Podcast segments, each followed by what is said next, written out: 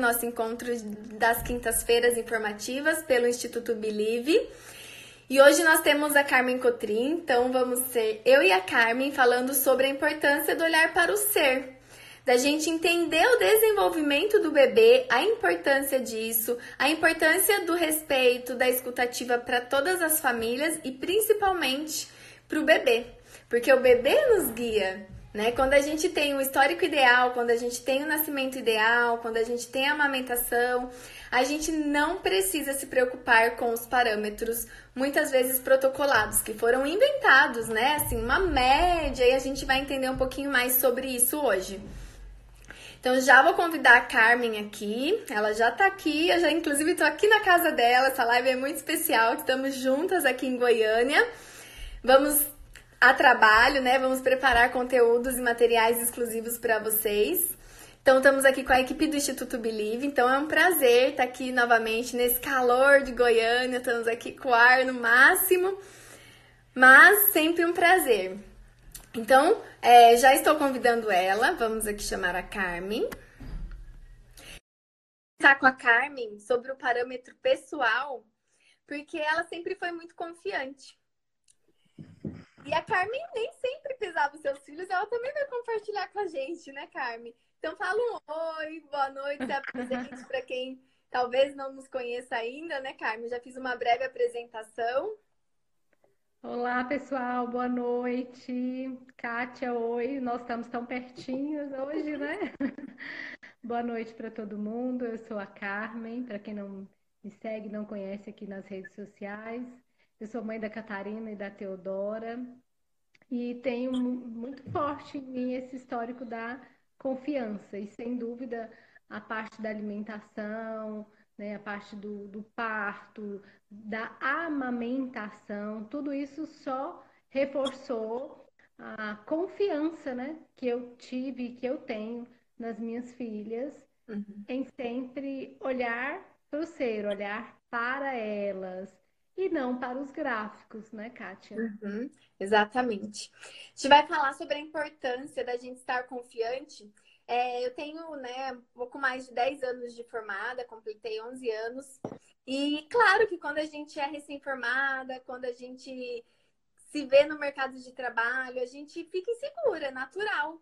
Que a gente queira um passo a passo, que a gente queira saber qual o peso ideal, qual protocolo eu vou usar, quais materiais e papéis eu vou entregar para a família, porque a gente acredita que precisa de muitas coisas e na verdade é o simples que funciona, né? Aquele olhar para o bebê, o olhar para a família, a escuta ativa, claro que isso é uma conquista. Então a gente está aqui para falar e para levar essa mensagem cada vez mais da confiança.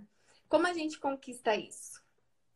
Primeiro estando confiante, né? Confiando na gente, confiando no natural, confiando no, no, no, desenvolvimento do bebê, que ele está o tempo todo nos dizendo que ele é capaz, que ele consegue, que o desenvolvimento faz parte de todos nós, né? Todos nós temos um desejo em explorar, em se desenvolver. Isso é natural, isso faz parte do, do nascer, do, do mamar e do se desenvolver.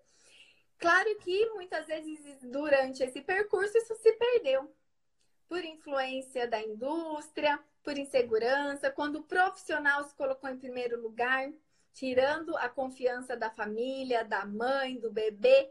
Então é fundamental que a gente tenha a humildade para colocar e transferir a confiança para essa família, para essa mãe e para esse bebê. Então, Carmen, antes da gente falar das consequências, né? Por que, que a gente preza tanto em não pesar o bebê em todas as consultas? Claro que a gente tem indicações. E quando tem, a gente vai pesar. No caso de risco nutricional, de bebês que necessitam de um acompanhamento de peso específico, mas para bebês saudáveis, com os parâmetros fisiológicos, né, Carmen? Que a gente olha para aquele bebê e está esbanjando saúde, tá com ganho de peso crescente, né? Isso é perceptível a gente pode sim despender o tempo de uma consulta nutricional para orientar de outra forma essa mãe, não necessariamente tirando a roupa do bebê, ele chorando e apenas anotando o peso em um papel ou em um gráfico, que não vai nos dizer nada. E muitas vezes ainda pode ser prejudicial, né? Que é o que a gente vai comentar. Então, compartilha com a gente. Pesava as crianças ou pesa ou como era esse contato seu inicial com o outro profissional, né? Sempre que eu levava as meninas, né? E até hoje que eu levo, eu já compartilhei essa história aqui, algumas pessoas podem se lembrar. Quando as idas ao pediatra, a minha preocupação, meu cuidado não era com o peso.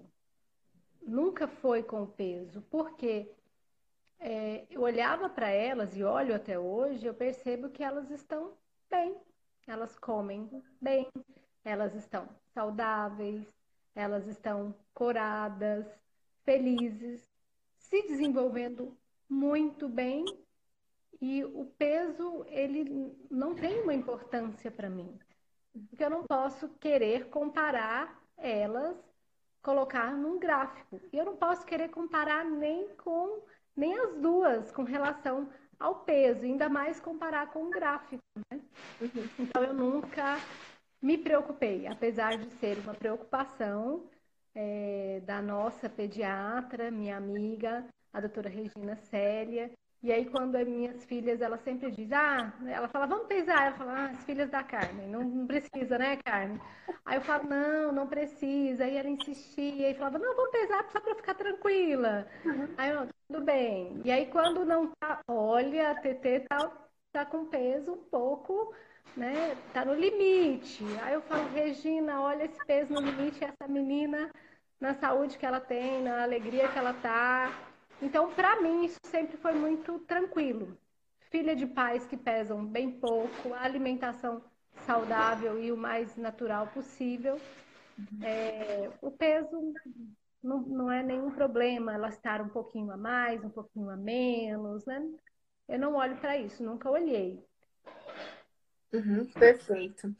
E pesar também, né? Se for uma necessidade muito grande, o problema não é especificamente o peso do bebê, mas é a interpretação que a gente dá para isso, a insegurança que a gente acaba transferindo para as famílias quando não se alcança aquele padrão ótimo, perfeito e ideal. Né? Então, para a gente entender um pouquinho de onde será que veio esse gráfico, essa curva, né? Foram uma média, é um estudo onde 50% apresentam essa média ideal do, do percentil 50, do ótimo, e não são todos, é a média. Então, 25% vão estar acima e 25% vão estar abaixo. E tá tudo bem, porque a gente tem o parâmetro genético, né? É, a individualidade de cada um. Como você mesma disse, nem entre irmãos somos iguais, não seguimos o mesmo padrão com a mesma alimentação, né? exato. Então imagine com outros bebês ou com uma sociedade de bebês, né? Ou com um universo de bebês. Então, a média, ela nada mais é do que a maioria, mas não quer dizer que quem esteja acima ou esteja abaixo. Algo, algo errado. A não ser, claro, que o histórico não seja ideal, que ele apresenta alguma, algum parâmetro fisiológico importante, alguma patologia, tudo isso deve ser investigado, é claro mas a gente está falando dos bebês saudáveis, né? Daquele bebê que por genética ele não vai estar no percentil 50, ele vai estar abaixo e muitas vezes essa mãe é orientada a complementar seu leite ou a um desmame, né? Ou pior, ficar insegura em relação à condição nutricional do seu bebê. Então, isso, esse gráfico, sem dúvida, ele já foi e ainda é responsável por muito desmame precoce. Porque quando essa mãe vai e não atinge o ideal, a gente entende que, poxa, meu leite não tá suficiente, né? Meu ah. leite não tá, meu leite tá fraco. E muitos profissionais ainda insistem em complementar o melhor alimento do mundo por uma orientação errada e por uma interpretação extremamente errada e desnecessária. Então, quando a gente tem responsabilidade na informação, no peso do bebê, quando a gente escuta essa família, quando a gente olha para o bebê, porque acredite, muitas vezes um, uma amamentação ela é orientada ao desmame ou a complementar essa, esse aleitamento sem nem olhar para o bebê, sem nem avaliar uma mamada, apenas por um ponto no gráfico. Isso é muito triste, né? Porque a gente sabe que não faz sentido complementar o melhor alimento do mundo. Tudo que a gente oferecer para o bebê vai ser inferior que o leite materno. Isso é indiscutível. A indústria ainda não conseguiu fazer nada artificial na lata que seja igual ou melhor que o leite materno. Então, isso não existe. Então, a principal diferença do leite materno para o leite de fórmula são os anticorpos, a proteção que só tem no leite materno. Então, tem que ter muita responsabilidade quando a gente mina a confiança de uma mãe sobre a sua capacidade de nutrir seu bebê. Quando a gente subestima aquele bebê só porque ele está abaixo da curva, mas ele está em perfeita condição, esbanjando saúde, corado, com o parâmetro fisiológico, com a frequência urinária ideal, com a frequência é, de evacuação ideal. Então, a gente subestima, a gente não olha para o bebê, a gente olha apenas pelo ponto na curva. Então, é sobre isso. E tem também é, aquele profissional que muitas vezes não apoia mesmo. Então, como a doutora Ana Paula está aqui nos seguindo, né? A gente adora reproduzir a frase dela. Troque de pediatra. Então, mãe, se você está insegura, se você não encontrou o apoio necessário, se você não sentiu confiança, troque de profissional troque de pediatra, troque de nutricionista, troque de odontopediatra, troque de quem não apoia, de quem não incentiva, de quem não confia. Porque vai ser o ponto-chave ali, né? Porque todos nós precisamos estar confiantes. E a gente conquista a confiança também. Porque se a gente está procurando apoio, é o que a gente espera, né, Carmen? Exato.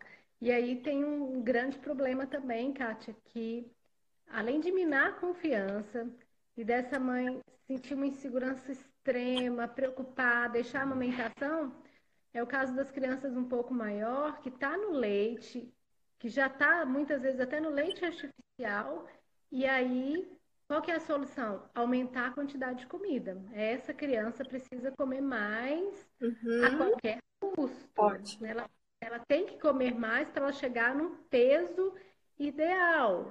E aí começa a alimentar essa criança e fazer com que ela coma mais do que ela necessita, né? E uhum. daí já sabe o que acontece. É, a gente tem a cultura, né, e a falsa impressão de que o bebê saudável é o bebê gordinho. Então vamos desmistificar, né, os dois parâmetros. Primeiro, o bebê gordinho de leite materno exclusivo, não é o bebê obeso. Então, a gente mantém a mamada, a gente não restringe. Leite materno previne obesidade. Então, não temos que se preocupar. E nem todo bebê gordinho é o bebê saudável. Pode ser o bebê que esteja recebendo nutrientes inadequados e calorias vazias que contribuem para o ganho de peso exagerado, mas uhum. não nutre o bebê. Porque somos feitos de células, né? E a gente precisa de nutrientes. Quando a gente não come nutrientes, come apenas calorias vazias, o bebê engorda, mas ele não fica forte e resistente, ele não fica nutrido e ele não fica saudável. Então, o que, que quer nos dizer isso, né? Na verdade, que é ruim. Então, nem todo bebê gordinho é bebê saudável. O bebê saudável é o bebê nutrido. E a gente tem a falsa impressão de que comendo bem, comer bem é comer muito. E que comer muito comendo muito, a gente vai estar forte e resistente. Né? É um, um, um maior engano, porque não é sobre quantidades, mas sobre qualidade. Então, a gente tem que ter nutrientes na alimentação. Quando a gente come os nutrientes e quando a gente respeita o bebê, ele vai para o caminho ideal, comendo o quanto ele precisa, fazendo as melhores escolhas dentro das opções saudáveis, e a gente tem o equilíbrio e a gente tem o crescimento ideal, né? E a gente precisa desconstruir essa ideia, Kátia, de que o bebê gordinho é o bebê saudável, é o bebê. Para começar, a gente já acha que o bebê gordinho é o bebê lindo, né? Uhum. Então, quando você vê, ai, que fofo esse bebê, ele é gordinho, ele é tão lindo, olha as perninhas, a dobrinha, a gente fica encantada com a, a gordurinha do bebê, né? A fofice do bebê. Quando se tem um bebê gordinho. Eu tive, tenho duas filhas, uma bem gordinha, né, bem fofinha, e a outra não. Se eu falar a quantidade de elogios que eu recebia quando eu ia comprar o pão com a mais velha, que era bem gordinha aqui, todas as roupas são sempre body, roupinhas curtas pelo calor. Eu saía com ela para comprar o pão, eu recebia 20 elogios, assim, nossa, que linda era da moça do caixa, da moça do supermercado, da moça que ia pegar o pão, como ela é fofa, como ela é linda, como ela é... A segunda era magrinha, né? Não tinha as dobrinhas. Então a gente tem essa visão e temos que desconstruir o bebê saudável, o bebê fofo, o bebê gordinho. É, é, é até legal a gente pensar o adulto, o adulto saudável, o adulto que está bem é o adulto. A gente quer ver adultos gordinhos, a gente acha isso o máximo para a gente estar tá trabalhando Perfeito. isso na nossa cabeça. E, uhum. diz, e desconstruir essa ideia de que gordura é saúde, gordura para o bebê pode, para o adulto não, né? Até isso. Uhum. A gente quer idealizar né, algo e depois a gente quer desconstruir o que é ideal e certo e depois vira o prejudicial. Então, é realmente, né? Por que, que a gente sabe que para o adulto não é ideal e para o bebê é o ideal? Então, é muita inversão, né? E isso é muito forte, porque é cultural, né? São hábitos que são enraizados e a gente realmente precisa desmistificar isso e entender que não é sobre o peso, né? Sobre o desenvolvimento. E a gente priorizar o histórico ideal desse bebê. Então, ao invés da gente ficar preocupado com os protocolos, na curva, a gente orientar essa mãe, a gente deixá-la confiante, deixá-la empoderada, que ela pode sim confiar no bebê, que o bebê pode sim comer o quanto ele precisa, porque só ele sabe. Nem se nós fôssemos o melhor profissional do mundo, nós não saberíamos dizer o quanto um bebê precisa comer, porque é só ele que sabe. E cada bebê é único. E cada bebê tem uma necessidade específica. Então, quando a gente permite que o bebê nos guie, a gente sempre vai para o melhor caminho e para o ideal. Como a gente também sempre diz, né, Carmen, que não existe certo ou errado. Eu vou ofertar, vou, vou ajudar, vou... não existe, mas não há nada que nos convença que o natural não seja o ideal. Então, tá muito complicado, tá muito inventado, imposto, protocolado? tem alguma coisa ali que precisa simplificar. Né? Quanto mais natural, mais a gente caminha para o ideal. Isso. E essa confiança, ela começa na amamentação, né? Eu acredito, na verdade, já começa antes, mas a amamentação, sem dúvida, é a parte da confiança que a gente não tem o controle de quanto o bebê está mamando, uhum. de preferência, né? Que é. siga a amamentação em livre demanda, o bebê vai guiar essa amamentação, ele vai mamar quantas vezes for preciso, quantas vezes ele quiser. E depois a gente leva isso para a alimentação. Os pais oferecem uma boa alimentação equilibrada, alimentos naturais, quanto mais naturais, evitando os alimentos né, gordurosos, ultraprocessados, alimentos inadequados. E o bebê consegue fazer essa escolha, criança, né, de alimentos saudáveis. Então a gente vai gerando uma confiança que vem na amamentação, passa na alimentação, alimentação e segue por toda a vida até adulto. Isso. Uma vez e aí tem problemas, né, com pesos, né, com sobrepesos, com doenças. A gente não está falando nem, não é, é perdoe questões de sobrepeso, não confundir isso porque é, é questão de saúde, né? Que, que, a pessoa esteja bem, saudável, esteja feliz na uhum. vida adulta também com as escolhas que ela faz, né? Que começa lá na infância. É. Acho que a questão também é que há uma confusão de liberdade com libertinagem, né? Mas meu filho não é capaz, eu vou deixar ele fazer o que ele quiser, do jeito que ele quiser, escolher o que ele quiser, ele vai escolher tudo, tudo errado. Não, ele vai escolher dentre as opções que você der para ele, que ele não vai comprar o, o, alimento quando ele é bebê. A gente é responsável por escolher, né? Por essa oferta ideal. E o bebê vai decidir, vai escolher o quanto ele quer, o que ele quer. E o bebê ele tem inteligência corporal, todos nós temos. E mas a gente já está ocupado demais, né, para prestar atenção no nosso corpo, nos nossos sinais. A gente já tem vícios enraizados, vício de paladar, mas no bebê isso é muito puro.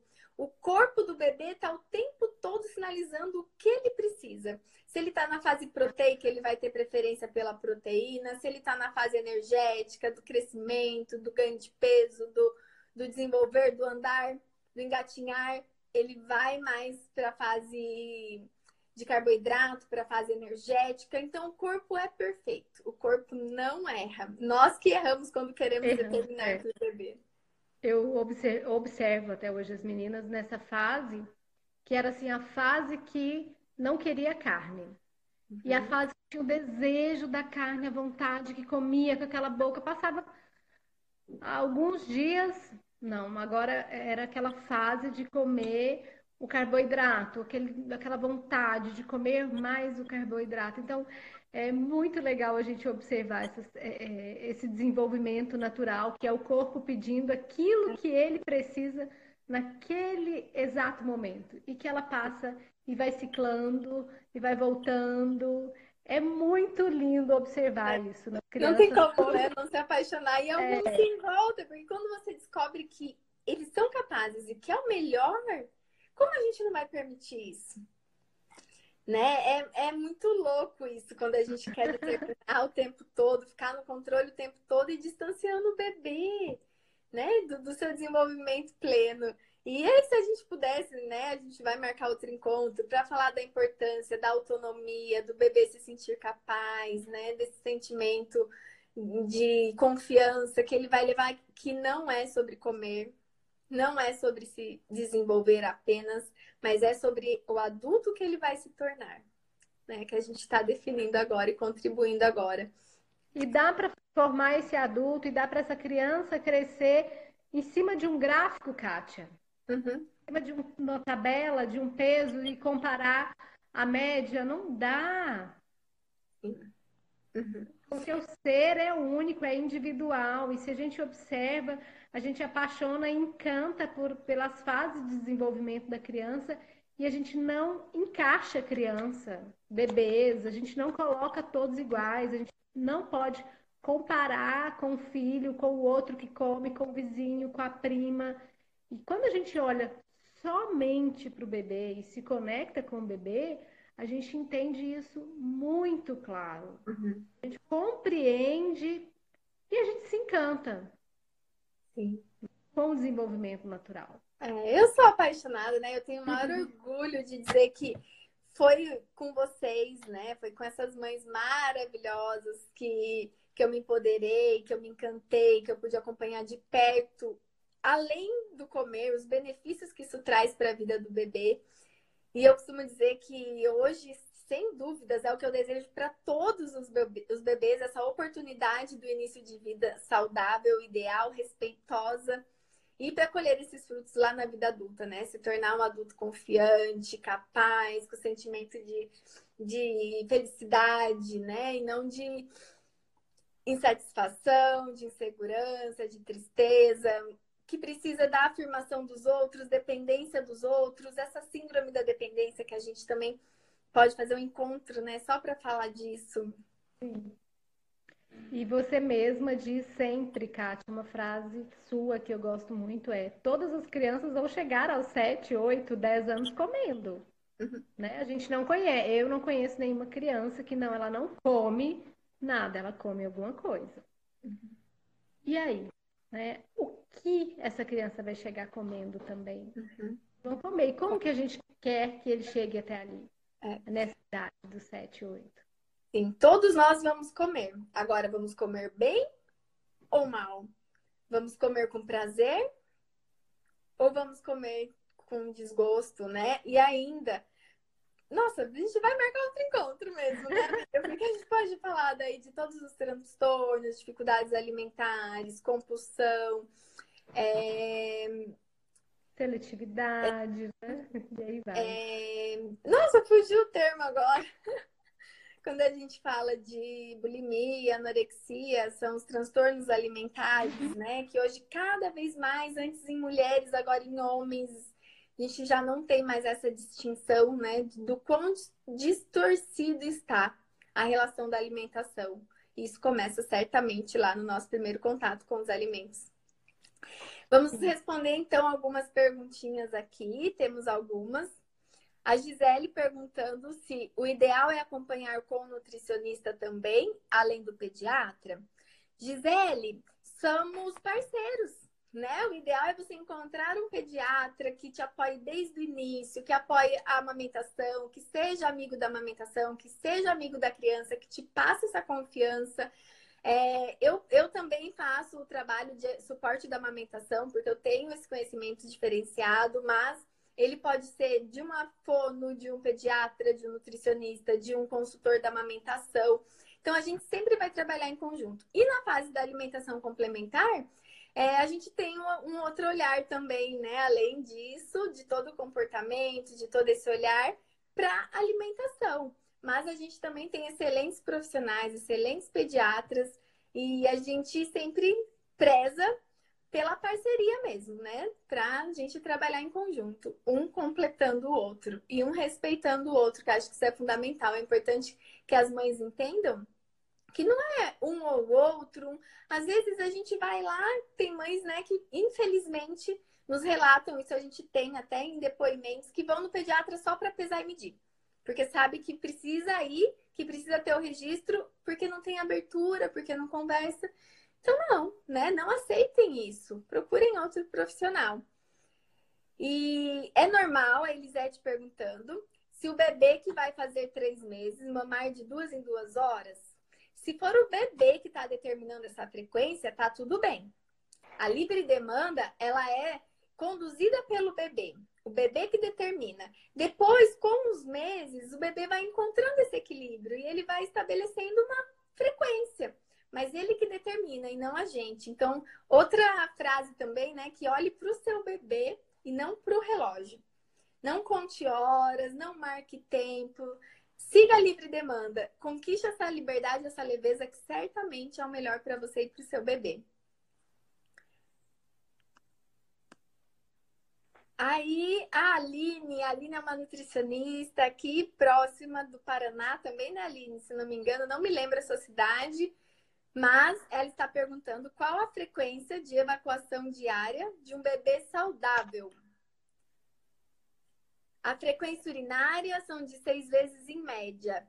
Isso a frequência urinária segue mais ou menos essa média. E a evacuação vai depender se esse bebê é amamentado ou não.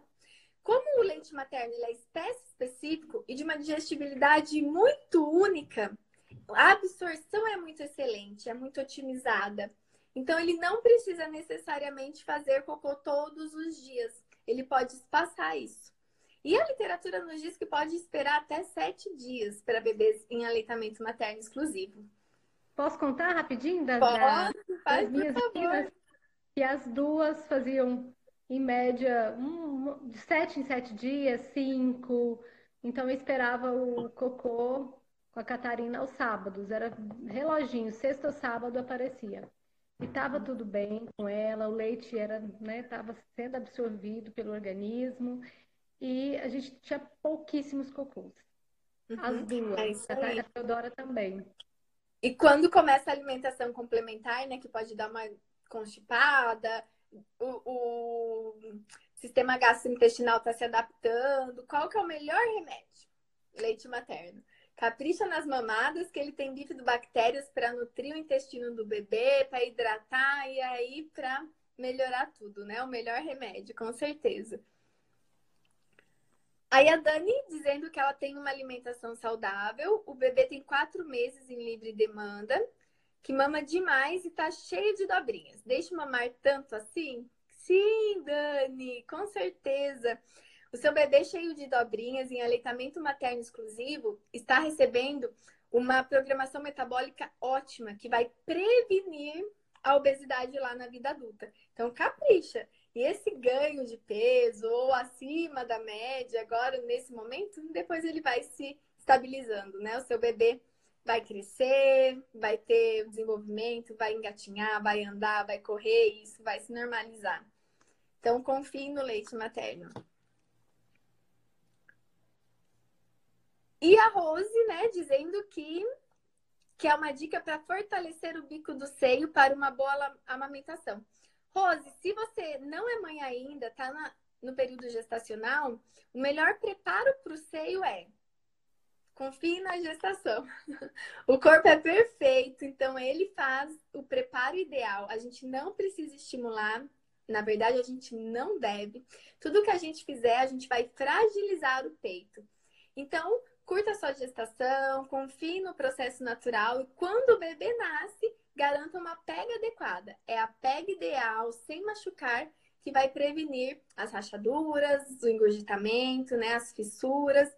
Então, confie no seu corpo e garanta a pega ideal para prevenir as dificuldades da amamentação. Recadinho final, Carmen, sobre a confiança. Sempre sobre a confiança, né? A confiança no leite materno, a confiança na alimentação, a confiança no bebê e hum, olhar realmente para o bebê, olhar para a criança, se conectar com a criança, porque ela vai te dizer, o corpo dela te diz muito. Então, quando a gente está conectado com a gente, é maravilhoso. E estar conectado com a gente em silêncio, né? observando mais essa criança, falando menos e observando mais, sem dúvida, a gente vai ter mais confiança nos nossos bebês. E é. eles dão sinal. E o corpo dá o sinal. Então a gente é só prestar atenção nisso. Uhum, perfeito. E que os profissionais possam cada vez mais estar confiante no natural, no ser, mas é, é uma conquista, né? Porque a gente muitas vezes transfere a confiança apenas com o olhar. Então, a gente estar confiante, a gente muitas vezes não precisa nem falar. A gente escutar, a gente acolher essas famílias e a gente transmitir a confiança com o olhar é o mais precioso, né? O que vai fazer com que essa família vá para casa e modifique, transforme esse olhar e essa confiança e esse relacionamento com o bebê e que permita o desenvolvimento pleno, ideal e perfeito que os bebês têm. Né? E todos os bebês são incríveis, né, Carmen? Mas nem todos têm a oportunidade de desenvolver o seu potencial pleno. A gente confia muito nisso. Isso mesmo. E a doutora Ana Paula falando, mas já! É, doutora Ana Paula, eu tô aqui na casa da Carmen, vai enrolar um jantar que a Carmen nem fez ainda, vai começar agora. Acompanhe lá nos stories que eu vou mostrar. É isso aí. Então, um beijo para todos vocês que nos acompanham. Obrigada pela presença, pelo carinho. É sempre um prazer. Todas quintas informativas aqui pelo Instituto Believe. Acompanhem e obrigada Obrigada pela doutora Ana Paula aqui, que também é nossa parceira, que já esteve com a gente, vai estar várias vezes, porque a gente ama falar com profissionais que têm os mesmos ideais, que acreditam, que confiam e que possibilitam, né, que esses bebês tenham essas oportunidades e esse desenvolvimento. Já então, está convidada. Obrigada a vocês, obrigada. Já está convidada, viu, doutora Ana Paula? Sempre. Venha para Goiânia. Um beijo, pessoal. Então. Beijo. Noite. Obrigada. Obrigada, pessoal. Um beijo. Boa noite. Tchau, tchau. Tchau, tchau.